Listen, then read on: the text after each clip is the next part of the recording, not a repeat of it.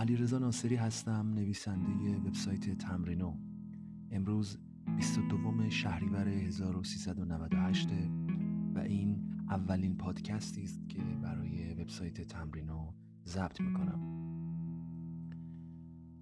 تو این سلسله پادکست ها به موضوعات مختلفی اشاره می‌کنیم. از جمله موضوعاتی که در رابطه با بدنسازی است و ما داخل وبسایت در موردشون مطلب کار کردیم. من سعی می‌کنم مقالات مهمی که داخل وبسایت وجود داره رو هم برای دوستانی که علاقه مندند این مقالات رو بشنوند بازخوانی کنم و همین که اگه نکات اضافه لازمه توی این پادکست ها بهش اشاره کنم. امیدوارم بتونم به موضوعات مهمتری هم در این پادکست ها بپردازم. موضوعاتی که مربوط به زندگی روزمره شما بچه میشه که الان دارین فعالیت بدنسازی می‌کنید شما دوستانی که تلاش می‌کنید به تناسب اندام برسید و یک هدف مشخص برای خودتون تو زمینی تناسب اندام تعریف کردید. من هدفم اینه که تو این مدیوم جدیدی که داریم با هم دیگه ارتباط برقرار می‌کنیم من بتونم به سوالاتی جواب بدم که داخل متنها و تصویرها نمیشه بهشون جواب داد به راحتی. خب اولین مقاله که من انتخاب کردم و می‌خوام در موردش تو این پادکست با شما صحبت بکنم و بازخونیش هم بکنم مقاله است که تیر ماه 13 تیر ماه امسال منتشر شد. به نام چگونه قدرتمند شویم. خب تو این مقاله موضوع مهمی که خیلی از ما میپرسیدن این بود که ما باشگاه میریم و دلمون می‌خواد که هیکلمون بهتر بشه به تناسب اندام برسیم. اما یه مسئله میشه دقدقمون بوده اینه که چطوری ما می‌تونیم قدرتمند بشیم. خب من تو این مطلب تو خط اولش اشاره کردم که خیلی ساده. گفتم فقط باید به سختی ورزش کنید خوب غذا بخورید و با گذشت زمان شما قدرتمندتر می‌شوید. ببینید اولین مسئله که باید در مورد قدرت بدونید اینه که ما چطور باید قدرت رو بسنجیم. وقتی تو باشگاه این سوال رو می‌پرسید همه به مثلا یه دستگاهی مثل میز پرس اشاره می‌کنن و میگن که هر کسی که مثلا رکورد پرسش انقدر باشه خب قویه و قوی تر از منه و رکورد پرس رو به عنوان یک معیار برای سنجش قدرت میسنجن. اما سوالی که این وسط مهمه اینه که خب تکلیف بقیه عضلات چی میشه؟ عضلات پا عضلات کمر عضلات پشتی. آیا مثلا اگه کسی رکورد پرس سینی خوبی داره اما نمی‌تونه حرکت اسکوات رو خوب اجرا کنه قوی محسوب میشه این فرد؟ بنابراین برای سنجش قدرت یه بدنساز ما از سه تا حرکت معیار استفاده می‌کنیم. حرکت پرس سینه حرکت اسکات و حرکت ددلیفت. اسکات عضلات پشت و قسمت پایینی کمر رو مورد سنجش قرار میده. پرس سینه عضله سینه شانه و بازوهاتون رو مورد سنجش قرار میده. حرکت ددلیفت عضله کمر باسن و عضلات پشتی رو مورد سنجش قرار میده. کاری که می‌کنن برای سنجش قدرت اینه که رکورد تکرار بیشینه هر کدوم از این حرکاتی رو که من گفتم با همدیگه جمع می‌زنن. جمع این رکورد میشه مقدار عددی قدرت یک فرد. به عنوان مثال اگه فردی اسکوات رو 100 کیلو می‌زنه پرس سینه رو 80 کیلو می‌زنه و ددلیفت رو هم 100 کیلو می‌زنه منظورم تکرار بیشینه شو دارم میگم. جمع اینها رو که با هم جمع بزنیم میشه 280 این میشه قدرت یه فرد. اما این هم باز یه معیار سنجش خوبی نیست. چرا؟ چون یه مشخصه دیگر رو این وسط در نظر نمی‌گیره و اون وزن افراده به عنوان مثال اگه یه نفر 100 کیلو می‌زنه اسکات و نفر دیگه 200 کیلو اسکات می‌زنه اما نفر اول 70 کیلو وزنشه ولی نفر دوم 120 کیلو وزنشه خب حالا کدوم یکیشون قوی تره ما نمی‌تونیم فقط به این عدد مجموع رکورد ها قانع باشیم. من توی متن مقاله هم اشاره کردم. مثل نظریه نسبیت انیشتن قدرت هم یه مفهوم نسبیه. میزان وزن فرد اینجا مهمه. برای اینکه بتونیم میزان وزن فرد رو وارد این معادله بکنیم یه مفهوم ریاضی قاعده ریاضی هست به نام مقیاسگذاری آلومتری که از اون استفاده می‌کنیم و طبق این مقیاسگذاری ما به یه فرمول می‌رسیم که تو این فرمول که من داخل متن مقاله هم آوردمش و شما می‌تونید فایل اکسلش رو دانلود کنید و خودتون به راحتی با وارد کردن وزنتون و همینطور مجموع رکورد بیشترین رکورد اسکوات و ددلیفت و پرس سینه می‌تونید به محاسبه قدرت خودتون بپردازید. این از این معادله باید استفاده کرد و این معادله که خیلی مهم پس در فاز اول این مطلب من اشاره کردم که چطوری قدرتتون رو بسنجید. قدرتتون رو ما توی این فرمول با توجه به وزنتون میسنجیم بخش بعدی مطلب ما در مورد اینه که چطور می‌تونید قدرت چقدر ببخشید چقدر می‌تونید قدرتمند شوید. ببینید یه مسائلی این وسط هست یه مسائل ژنتیکی هست یه مسائل سن و سال هست. چهار تا عامل خیلی خیلی مهم این وسط وجود دارند که تعیین می‌کنن میزان قدرتمند شدن شما رو. یکیشون مهارته.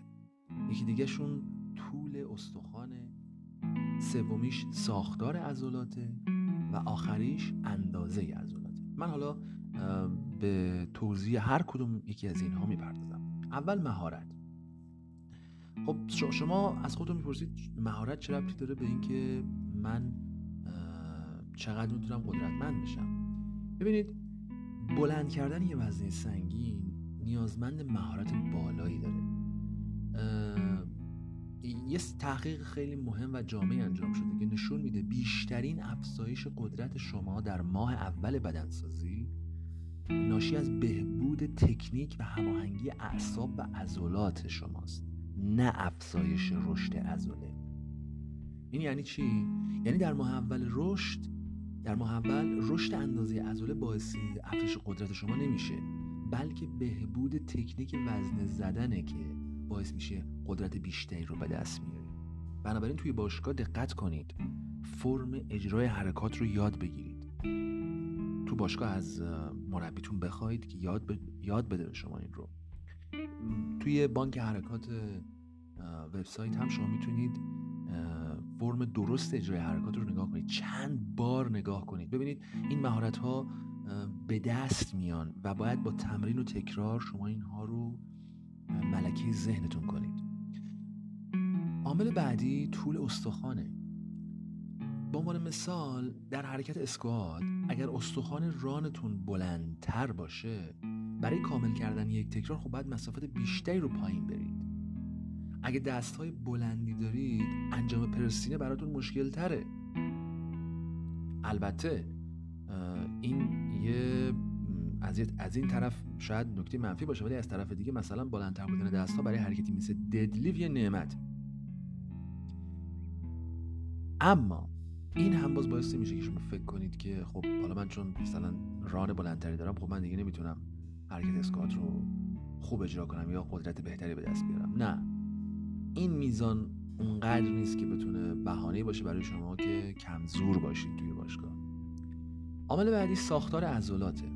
ببینید این عامل یکم نکتهش یه ذره شاید پیچیده باشه اما خیلی خیلی تعیین کننده است. ببینید همه جلو بازو داریم. می‌دونیم هم این عضله کجا قرار گرفته. اما یه تفاوتی وجود داره بین نوع اتصال عضله با استخوان. عضله به هر حال با استخوان شما یک ارتباطی داره دیگه. این اختلاف هر چقدر کوچیکه اما در نتیجه نهایی می‌تونه تاثیر خیلی زیاد ایجاد کنه. ببینید عضلات مثل اهرم میمونن. حکم اهرم رو دارن. اهرمی که شما مثلا زیر یه وسیله سنگین میندازید. محل اتصال عضله به استخوان باعث میشه تا نیروی تولیدی تفاوت پیدا کنه. چند تا تحقیق مهم هستن که نشون میدن. دو تا فرد با مقدار مشابه عضله به خاطر محل اتصال عضله به استخوان می‌تونن تا 25 درصد شاهد اختلاف قدرت تولیدی باشن. این خیلی بزرگه. اما باز هم این عامل هم باعث میشه که شما ناامید بشین. این مسئله برای بدنسازهای آماتور صدق می‌کنه این مسئله بیشتر برای افرادی صدق می‌کنه که در رده حرفه‌ای دارن فعالیت می‌کنن. پس شما خودتون رو نگران این مسئله نکنید. عامل مهم و آخر دیگه اینه که اندازه عضلاته.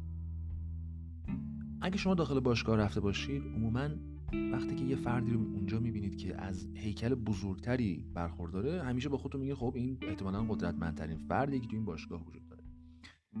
اینجا یکی از اون است که من می‌تونم بهتون بگم چشماتون بهتون دروغ نمیگه. بله هر چقدر بزرگتر بشید قویتر هم می‌تونید بشید. من اون اول اشاره کردم. شما تو ماهای اول بدنسازی همه چی ارتباط داره با اجرای تکنیک حرکات و ارتباطی با اندازه عضله نداره. اما بعد از گذشت چند ماه افزایش قدرت شما تا حدود 65 درصد ناشی از افزایش اندازه عضلات خواهد بود. پس وقتی این دوران دیگه به پایین رسید این دورانی که من اسمشو گذاشتم دوران ماه اصل بدنسازی باید به فکر بزرگتر بودن بیفتید. هر چقدر بزرگتر بشید قویتر هم میشید خب یه مسئله که اینجا من بهش اشاره کردم حالا شاید مسئله مرتبطی هم نباشه اما لازمه که تو مطلب حتما بهش اشاره کنم اینه که خب ما یه سقفی داریم برای رسیدن به پتانسیل قدرت. خیلی همون باور نمی‌کنیم اما یه سقفی وجود داره برای رسیدن شما به پتانسیلتون سقف پتانسیلتون برای قدرت. و بعد از اون دیگه جایی برای به قول معروف طبیعی کار کردن نمیمونه. این البته مجوزی نیست برای شما که برید غیر طبیعی کار بکنید. من دارم اینجا در مورد بدنسازی طبیعی صحبت می‌کنم و با استفاده از روش های بدنسازی طبیعی شما می‌تونید قدرت خیلی خیلی زیادی به دست بیارید. یه نکته خیلی مهمی رو که توی متن من اشاره کردم اونم اینه که مقدار عضله‌ای که دارید نشان دهنده پتانسیل قدرتی است که می‌تونید به دست بیارید. باز دوباره تکرارش می‌کنم. مقدار عضله‌ای که دارید نشان دهنده پتانسیل قدرتی است که می‌تونید به دست بیارید. فرض کنید شما یه برنامه تمرینی دارید که در اون تکرارهای زیاد و وزنه سبک استفاده کردید. این برنامه رو هم دو ماه ادامه دادید. حالا وقتی می‌خواین برای فاز جدید برنامه هاتون سنگین کار کنید نمی‌تونید به رکورد قبلی برسید. چرا؟ میزان عضلاتتون که کمتر نشده. مهارتتون هم که پایین نیومده. این اتفاق به این دلیل رخ داده که عضلات شما به وزنهای سبک عادت کردن. چند هفته بعد اگه با وزنهای سنگین کار کنید دوباره به روال قبلیتون برمیگردید. یه نکته کوچولوی دیگه که این وسط هم سوال پرسیده میشه اینه که آیا فیبرهای عضلانی هم موثرند من قبلا اشاره کرده بودم توی مطلب دیگه ای که ما سه نوع فیبر عضلانی داریم توی بدن. فیبر عضلانی تیپ یک بهش میگن کند انقباز. این فیبر مناسب برای فعالیت استقامتیه. فیبر عضلانی تیپ دو یا تند انقباز که مناسب برای فعالیت های قدرتی و سرعتیه. و فیبرهای عضلانی هیبریدی که ترکیب فیبرهای عضلانی تیپ یک و دو هند. خب در جواب این سوال باید بگم که بله میزان اثر نوع فیبر عضلانی روی قدرت خروجی شما خیلی خیلی کمه. چرا؟ ببینید 100 گرم از هر نوع فیبر عضلانی که توی بدن هست همشون به یک میزان نیرو تولید می‌کنن. تنها تفاوت در سرعت تولید نیروی. این سرعت هم مهم نیست. چون وقتی شما دارین یه عضله یه وزنه سنگین رو جابجا می‌کنید مجبور میشید که سرعت وزن زدن رو پایین بیارید. پس فرقی نمی‌کنه چه فیبر عضلانی دارید. البته ناگفته نمونه فیبر نوع دو یا همون تند انقباز 25 تا 75 درصد سرعت رشد بیشتری برای رشد عضله داره نسبت به فیبر نوع یک یا کند انقباز. بنابراین اگر فیبر نوع دو بیشتری در بدنتون دارید قادر هستید میزان عضله خود رو بیشتر کنید. عضله بیشتر هم یعنی خب به معنای قوی تر شدن دیگه در دراز مدت. البته این رو باید بگم که اغلب افراد میزان برابری از فیبر نوع یک و دو در بدنشون دارن. یه سوال دیگه که میمونه اینه که آیا استروید تو این وسط مصرفش کمک می‌کنه که قوی تر بشم؟ جواب کوتاش بله استروید کمک می‌کنه. سریعتر عضله بسازید عضله بیشتر هم خب معنی قدرت بیشتره. اما باز هم تکرار می‌کنم این بنای چراغ سبز به مصرف استروید نیست. خب پس به صورت طبیعی چقدر می‌تونم قوی تر بشم؟ ببینید من یه سری جدول رو برای شما توی مطلب آوردم که تو این جدول بر اساس جنسیت و بر اساس وزن شما و بر اساس اینکه شما آیا تازه کار آماتوری حرفه‌ای هستید یا در سطح قهرمانی فعالیت می‌کنید من یه سری اعداد رو با توجه به حرکاتی مثل پرس سینه اسکوات و ددلیفت و پرس بالای سر براتون آماده کردم که شما بر اساس اون می‌تونید مشخص کنید که چقدر باید انتظار داشته باشید که وزنه بزنید. مثلا برای پرس سینه اگه مثلا وزنتون 97 پوند و تازگار هستی مثلا پرس سینه تازه کارها باید انتظار داشته باشن که 49 پوند مثلا وزنه بزنن. این اعداد رو من و جداولش رو داخل متن آوردم. حتما نگاه کنید و با توجه به شرایط خودتون اعداد لازم رو به دست بیارید. خب سوال بعدی اینه که حالا که من همین ها رو متوجه شدم تو باشگاه از چه الگویی برای ست و تکرار استفاده کنم تا افزایش قدرت داشته باشم؟ یه مطلب جامع ما کار کردیم توی وبسایت به نام هیپرتروفی چطور باعث افزایش رشد عضلانی می شود تو اون مطلب من به طور مفصل در مورد نحوه تنظیم تکرارها صحبت کردم. خلاصش اینه که شما برای افزایش قدرت بهتر از تکرارهای کم و وزنه سنگین استفاده بکنید. و برای عضله سازی از تکرارهای بیشتر استفاده کنید. اما یه مشکلی وجود داره. این روش در دراز مدت جوابگو نیست. چرا؟ چون اگه قرار باشه یه سال از تکرارهای کم و وزنهای سنگین استفاده کنید احتمال آسیب دیدگیتون رو بالا می‌برید و فرایند ریکاوری هم طولانی میشه که باز اتفاق خوبی نیست برای عضله سازی ببینید من تو همین مطلب اشاره کردم. در دراز مدت این میزان عضلتونه که مشخص می‌کنه چقدر قدرتمند میشید پس برای اینکه دچار آسیب دیدگی نشید و بتونید تمرینات پرفشاری هم داشته باشید چند تا توصیه کلی دارم. بیشتر با وزنه هایی کار کنید که 60 تا 85 درصد تکرار بیشینه شما هستند. تکرار بیشینه هم منظورم بیشترین رکورد شما برای هر حرکت. یعنی مثلا اگر پرس سینه می‌زنید 100 کیلو بیشترین رکوردتونه 60 کیلو یا 85 کیلو از اون رو باش کار بکنید. بیشتر از اون دیگه کار نکنید. تکرارها رو طوری تنظیم کنید که با خستگی کامل دو, دو تا سه تا تکرار فاصله داشته باشید نیازی نیست شما به خستگی کامل برسید. هر عضله در هفته باید بین 10 تا 20 ست داشته باشه. هر عضله در هفته بین یک تا سه بار هم باید تحت فشار قرار بگیره. هفته ای به انتخاب خودتون دو تا عضله رو انتخاب کنید تکرارهاش رو به یک و پنج محدود کنید و با وزنه های بالای 85 درصد تکرار بیشینه کار کنید. نکته مهم آخرم این که حرکات بهتر از تنوع بالایی برخوردار باشد یه سوال دیگه هم که زیاد پرسیده میشه اینه که خب چه کار کنم؟ سرعت عضله سازی و افزایش قدرتم رو بیشتر کنم. ببینید اگه می‌خواید تا جای ممکن قوی شید باید برنامه غذایی و تمرین داشته باشید. باید سخت تمرین کنید اما نه اونقدر که نتونید درست ریکاوری کنید. این توضیحاتی که من دادم و من می‌تونم تو چند تا نکته مهم و کلی خلاصه کنم. یک تمرینات ترکیبی و سنگین انجام بدید. ببینید شما چه خوشتون بیاد چه خوشتون نیاد برای افزایش قدرت باید وزنه سنگین بزنید. وقتی میگم سنگین منظورم به اندازه 60 درصد تکرار بیشین است. طوری که یک تا سه تکرار هم با خستگی کامل فاصله داشته باشید اگه تازه کار هستید این الگو رو استفاده کنید. 75 درصد ست هاتون رو با تکرار 4 و 6 و وزنه 80 درصد تکرار بیشینه.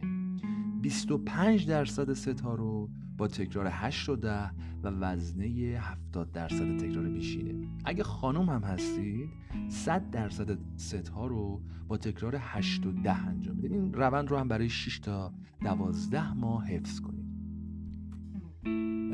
یه برنامه مؤثر افزایش قدرت رو دنبال کنید. ببینید برنامه تمرینی شما باید به اندازه کافی حجم داشته باشه و همینطور استراحت و ریکاوری لازم رو هم به شما بده تا دوچار تمرین زدگی نشید. یه برنامه من توی متن این مقاله لینک بهش دادم. که اون رو هم می‌تونید برید و دانلود کنید و استفاده کنید. یک برنامه بدنسازی هیپرتروفی ازولانی به شیوه قوی ترین مردان. این برنامه رو می‌تونید لینکش رو پیدا کنید و دانلود کنید داخل مطلب.